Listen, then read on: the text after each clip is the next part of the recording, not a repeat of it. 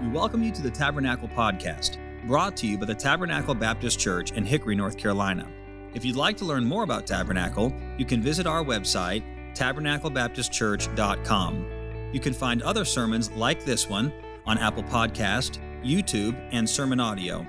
It is our prayer that God has used this message to be an encouragement to your heart. Uh, direct your attention tonight to the book of Genesis, and we're going to be beginning in chapter 11. One of my favorite Bible personalities is Abraham. Abraham was known as the friend of God.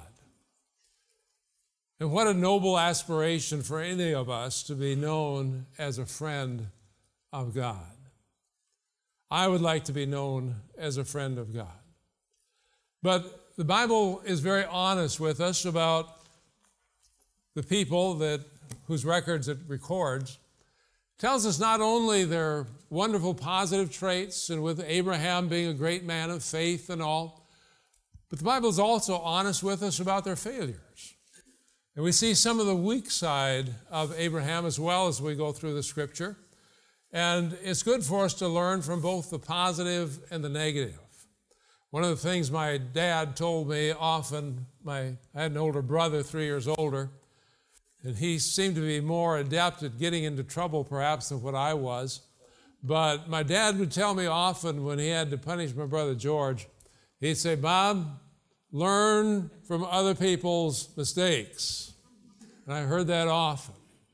And so it is true with Scripture, too, that we have the opportunity to learn some from even the weaknesses as well as the strengths of the, of the people that God uh, speaks to us about.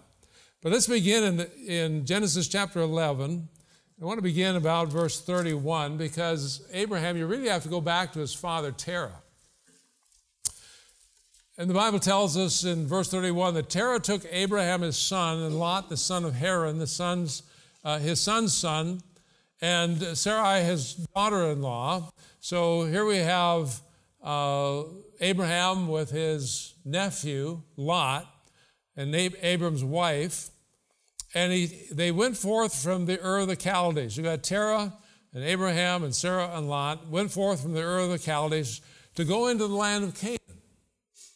So they're headed to the land of Canaan, but they never really got there. Because the Bible says that they came into the land of Haran and they dwelt there. And the days of Terah were 205 years, and Terah died, not in Canaan, he died in Haran. He left to go into Canaan, but he fell short of really what his dream was. He was content to live in Haran. He lived there and he died there, never having arrived in Canaan. Well, then God came to Abraham, and he told Abraham, He said, I want you to, lo- to, to leave Ur of the Chaldees there in, in Haran, and I want you to fulfill the dream that I had given to, uh, to your father uh, Terah. And so in verse 12, now the Lord said unto Abraham, Get thee out of thy, of thy country, and from thy kindred, and from thy father's house, unto the land that I will show thee. And I will make of thee a great nation and I will bless thee and make thy name great, and thou shalt be a blessing. And I will bless them that bless thee, and curse them that curseth thee, and in thee shall all the families of the earth be blessed. So Abraham departed as the Lord had spoken unto him. Well, Haran really wasn't the first one to fall short of the dream that God had given to him. Uh, well, he was the first one. I should say he wasn't the only one. I think of Moses. Moses had dreamed of someday being in the promised land. Moses didn't make it to the promised land. He died there on the mountain because of the sins that he had committed, and God did not allow him to be able to see his dream fulfilled. After they, when they were about ready to cross the Jordan River, you remember the two and a half tribes of Reuben and Gad and the half tribe of Manasseh? And how that when they came to the banks of the Jordan, and God had promised them Canaan. And Canaan was that wonderful, beautiful land flowing with milk and honey, the land that God had promised Abraham so many years ago. And they got to the Jordan banks and they looked around and they saw the land that they were, and they were, they were farmers, they had cattle, And they said, This is good land. And we can feed our cattle here. And we're very content to just stay here. We, we don't need to go across and fight the battles. Remember, Moses came to them and he said, Are you going to discourage the hearts of your brethren and stay here and be idle while your brothers go and they fight the battles? And so they came to Moses and they said, Well, Moses, we are willing to go and fight. If you'll allow us some time to be able to build shelters for our families here, we'll go and we'll fight with the rest of our brethren until we've conquered the land, but then we'll come back and we'll live here. But they were experiencing God's second best. It was God's intention that they live in the wonderful land of Canaan. And so it was with Moses, so it was with Reuben, so it was with Terah. Then God came to Abraham and he gave him that promise. The promise that we just read in chapter 12. He said, I'll bless you. I'll make your name great. I'll make you a blessing. I will bless those who bless you. And all of the earth will be blessed through you. And so then we read on in the life of Abraham and remember the story. I think most of us are familiar with it, where Abraham took his nephew Lot, took them to the hill. he said, Lot, you choose. If you want, on the one side is the well watered plains of Jordan, and the other side is the area of Sodom and Gomorrah. And Lot, you can choose, and I'll just take whatever you don't choose. Lot chose Sodom and Gomorrah, and, and Abraham was in Canaan where God intended him to be. God had made his promises to him. God told him here in, uh, in this verse 2, he said, I will make of thee a great nation. He promised him that he would have children. Now, the Bible tells us here that uh, in verse 4 that Abraham at this point was 75 years old. The Bible tells us later on, as we jump ahead in the story, and we all know that Isaac eventually was born, but Abraham was 100 years old then, so it was 25 years from the time that God promised Abraham that he would have children, that he would have his seed, until God fulfilled that promise in the person of, of Isaac. And so the Bible tells, tells us that Abraham took Sarai, his wife, and Lot, his brother's son. They got, got in Haran, and they went forth to go into the land of Canaan. And I like the rest of this. They went forth to go into the land of Canaan, and where did they go? In Canaan. They were able to fulfill the dream. They were able to fulfill the purpose that God had given to him. And then you come down to verse 7, and the Lord appeared unto him and again promised him. The Lord appeared unto Abraham and said, Unto thy seed I will give this land. And there he builded an altar unto the Lord that appeared unto him. And we'll see as we go through these chapters, these early chapters of the book of Genesis, how often God promised Abraham that he was going to give him the land, give the land to his seed, and God was going to bless him with his family. But as we come along then to chapter 15 and verse 2, if you jump over there, and then we're going to come back here in just a little bit. But Abraham began to doubt. And God came to him, and God told him, He said, Abraham, verse 1, He said, Fear not, Abraham. I'm thy shield and thy exceeding great reward. And God came to him and he said, First of all, fear not, Abraham. Don't be afraid. Yes, it's been a long time since I made the promise to you that you were going to have children and that they were going to be able to inherit the land that I've given to you. But don't be afraid. And uh, then he said in verse 2 Abraham responded to the Lord in verse 2 and said, uh, What will you give me, seeing I go, so- go childless? So he was beginning to doubt. God had given him that promise. He was beginning to question how is this going to happen? How is this going to be able to, to, uh, to develop? And uh, God responded to him. He said, Abraham, I'm going to do all that I said. I'll be faithful to you. I've given you my promise. I will do what I've said. Abraham responded and he said, But I don't have any, any offspring. And he said, I go childless, and the steward of of, uh, and the steward of thy house is this Eliezer of Damascus. Abram said, Behold, no, uh, to me, thou hast given no seed, and no one born in my house is mine heir. And behold, the word of the Lord came to him, saying, Thus uh, this shall be shall not be thine heir. He's saying his chief steward, Eliezer, uh, he said, He's not going to be your heir. I'm going to give you a child. But, uh, but he that shall come forth out of thine own bowels, shall be thine heir. So then, uh, Abraham was coming up with a lot of reasons why God couldn't fulfill his promises to him. And we too can come up with our reasons as why we think God may not fulfill his promises to us. It's so easy for us to look at things from a natural perspective. And we say, well, naturally this can happen and this can happen and this can happen. But it's difficult for us, even as God's people, sometimes to be able to see things from a supernatural perspective and realize that God can do things that we can't. And when God shows up, supernatural things happen. And God is able to do all that He has promised He will do. And, and uh, God came to Abram then, and He said, I'm going to give you your uh, seed shall be as the, as the stars of the, as the dust of the earth and the stars of heaven. You go back now to verse, uh, chapter 13, when he made the promise in verse 15. He said, For the land that thou seest, to thee will I give it, and to thy seed forever, and I will make thy seed as the dust of the earth. And then later on, if I can spot it uh, here, I, I don't see it under underlined, but later on he told him, uh, I think it's in chapter 15 when he made the made the covenant with him, uh, where he said, uh, "Go out and and uh, I, I, will make your seed like the uh, like the stars of heaven." And I'm looking to see where I can spot that.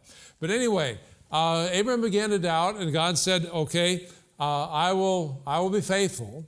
Abraham then said, Well, God, show me a sign. Show me a sign that I know that you're going to do what you said. Now, we shouldn't always have to have a sign.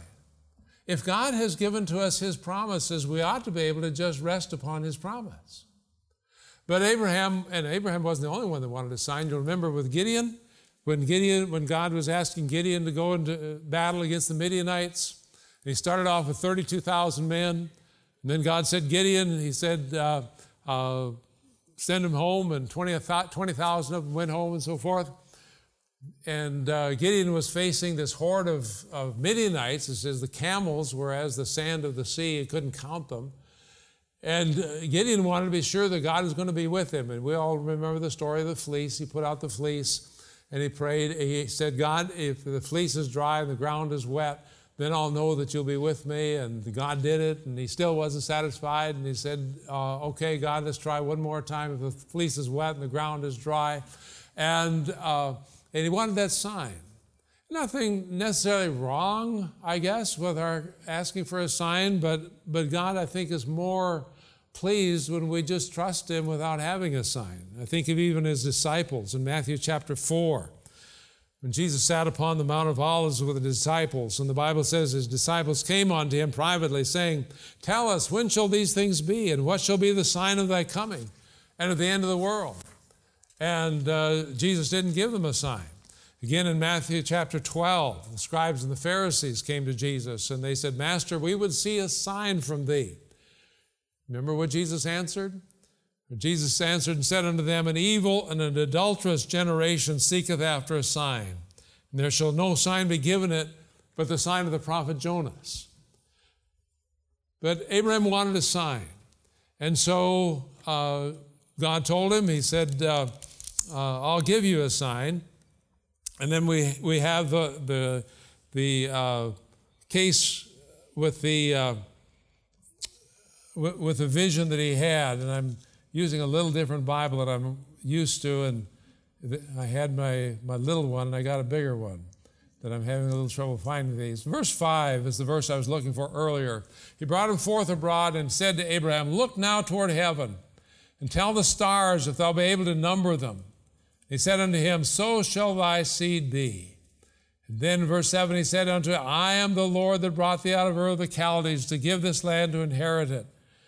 And he said, uh, and he said, Lord God, whereby shall I know that I shall inherit it? And then in verse 9, he tells him about taking the heifer, uh, the three year old heifer and the goat and so forth. In verse 10, he took them all these and divided them in the midst and laid each piece against the other, but the birds, uh, but the birds, birds divided he not. And when the fowls came down upon the carcasses, Abram drove them away. And when the sun was going down, a deep sleep fell upon Abram. And lo, and horror of the darkness fell upon him. And he said unto Abram, Know of a surety that thy seed shall be a stranger in the land that is not theirs, And God began to give him specific promises. It's amazing to me how specific God is here about what was going to happen in the future. He said, uh, I'll make them to be a stranger in the land that's not theirs. What, what was he referring to? Anybody? Egypt. Yeah, when they were down in Egypt for that period of time, 430 years. And he goes on and he says, And they shall afflict them, and they shall afflict them how long? 400 years. That's how long they were there. And God was, was uh, telling Abraham uh, centuries really in advance exactly what was going to happen. And he said, uh, uh, afflict them 400 years. And then he said, and they will come out, in verse 14, the end of verse 14, they will come out with great substance. Exactly what happened, isn't it? They spoiled the Egyptians. They took all of their jewelry and all those things. We read about that later in the book of Genesis. And then he says, But in the fourth generation they shall come hither again, for 400 years. They will come hither again, for the iniquity of the Amorites is not yet full. And so then God confirmed this sign. In verse 17, it came to pass that when the sun went down, it was dark. Behold, a smoking furnace and a burning lamp that passed between these pieces.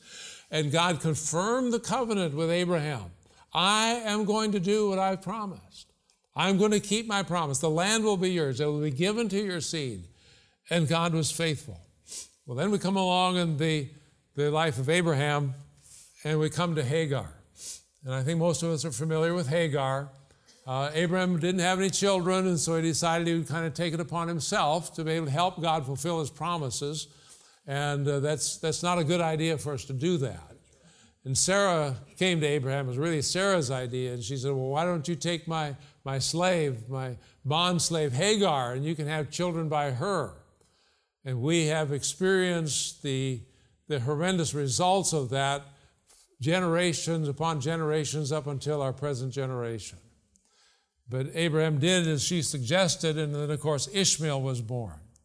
But when we come down to chapter 17, when Abraham was 90 years old, 99 in fact, the Lord appeared to Abram and said unto him, I am the Almighty God. Walk before me and be thou perfect, and I will make my covenant between me and thee and will multiply thee exceedingly.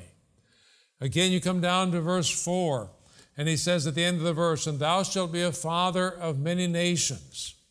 You come down to verse 6, and he says it again I will make thee exceedingly fruitful, and I will make nations of thee, and kings shall come out of thee. Over and over, God had promised Abraham that he was going to give him seed and he was going to bless him. Abraham had his reasons for doubting God. He said, I'm old. I'm 100 years old. Sarah's old. She's 90 years old. How are we going to be able to have children? And I suppose we could excuse Abraham a little bit because he had not seen the mighty things that God had done. Abraham, Abraham hadn't experienced the deliverance from Egypt yet. Abraham hadn't ex, had, didn't know anything about the opening of the Red Sea. The falling of the walls of Jericho was yet future history, 100 years in advance. He didn't know anything about the miracles of Elijah and Elisha, the, the, the, prophets. And he certainly didn't know anything about the miracles that Jesus performed. He didn't know anything about Jesus healing the blind and healing the deaf and raising the dead and making the lame to walk again. But we have the opportunity to look back and we know about all of those things. And our faith in God ought to be that much greater than Abraham's because we look back and we see what God did in the past and we see how God did deliver the people of Israel from Egypt and how God did care for them in the wilderness and how God did give them victory over the giants Sihon and Og and all of that. We do know what, what Jesus did and the miracles that he performed. Uh, and so our faith in God and God's ability to do above the natural ought to be e- even greater than Abraham. I think of Ephesians chapter 3 and verse 20. Now, in him who is able to do exceeding abundantly above all that we ask or think. But it's so easy for us to live captured by the nat- natural. And so we, we look at things and we say, well, you know, I know maybe God has done things in the past, but things are different now. Times aren't the same. Conditions are different. Circumstances are different. And we can have our re- reasons for limiting God. And, I, and I'm thinking of, of the challenges that lie with your church as you seek to develop the property that God has given to you. And it's a big challenge. And you look at that and you say, well, how are we going to do that? You know, with, with the people we have and the resources we have, how are we ever going to be able to see our dreams fulfilled there?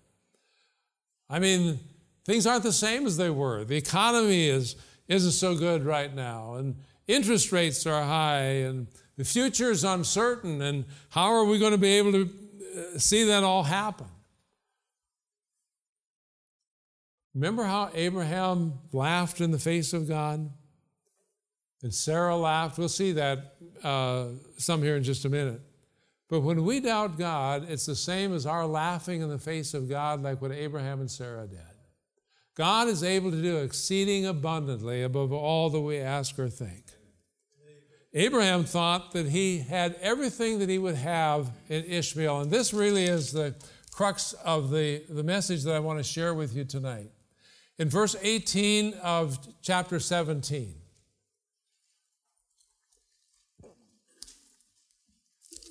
Go back to verse 17. It says, Then Abraham fell on his face and laughed. I haven't seen it so much on social media lately, but remember the, uh, uh, what is it, R O L O L? Isn't that what it was? Supposed to be rolling on the floor laughing. I wonder if that isn't where it came from.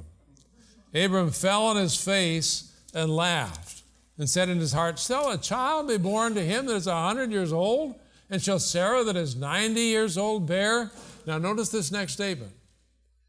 And Abram said unto God, Oh, that Ishmael might live before thee. And Abram was saying to God, God, it's okay. You promised me a child, Sarah and me a child, but we don't have any children. I'm 100, she's 90. We have Ishmael. That's okay, that's good enough. Uh, just fulfill your promises through Ishmael. Oh, that Ishmael might be the one that receives the promises. And at that point, he had really given up on ever having Isaac to be born. And yet, God had promised it to him so many times. And I think there's a real danger here, especially for us maybe as, as mature Christians. For a lot of us, especially those of you who are older, we get to a certain stage in our Christian life, and we've heard all these messages before.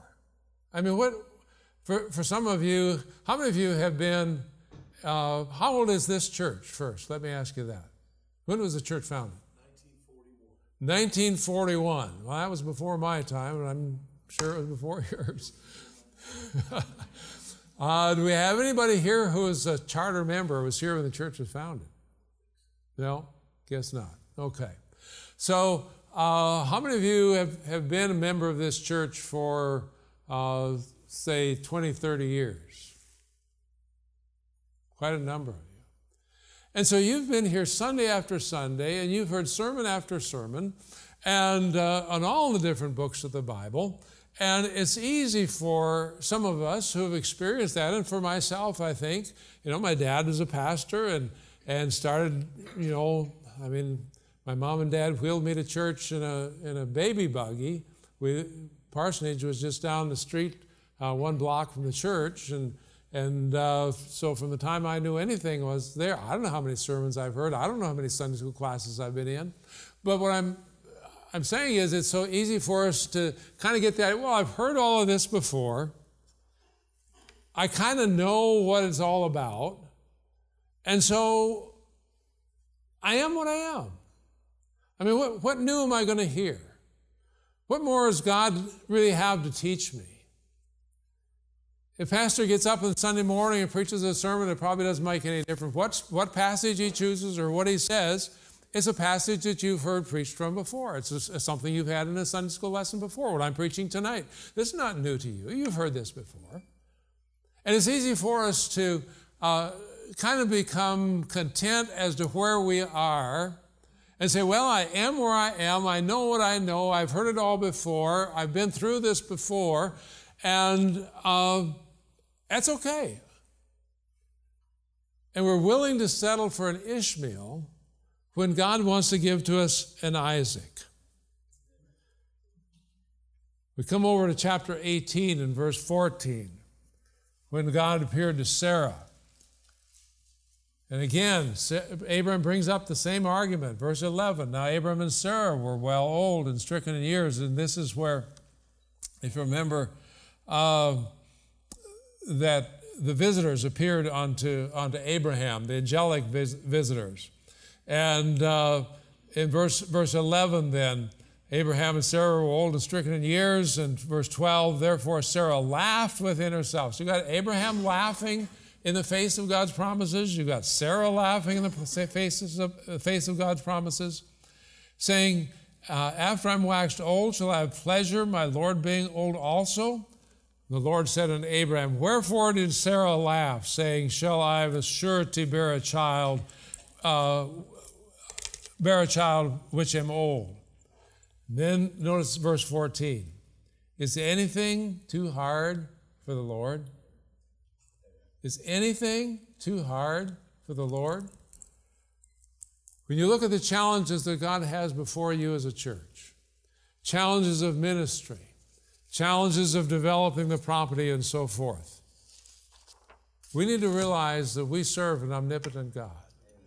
And it's awfully easy for us from time to time to simply say, you know, God, you've given to me an Ishmael, and that's good enough. I used to trust you for great things, uh, but that's okay. I haven't received them, but that's okay. I'm willing to be content where I'm at.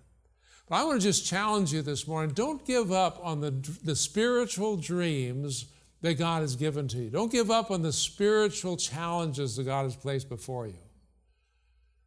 Sometimes We'll pray and pray and pray, and we don't see our prayers answered. And so we just give up and we say, okay, God, I'll just accept it the way it is. And we tend to be like Abraham when he said, oh, that Ishmael might live. Well, Ishmael's good enough. It's not what I dreamed, it's not what I'd hoped for, it's not what God promised. But that's okay. I'm, I'm content with it.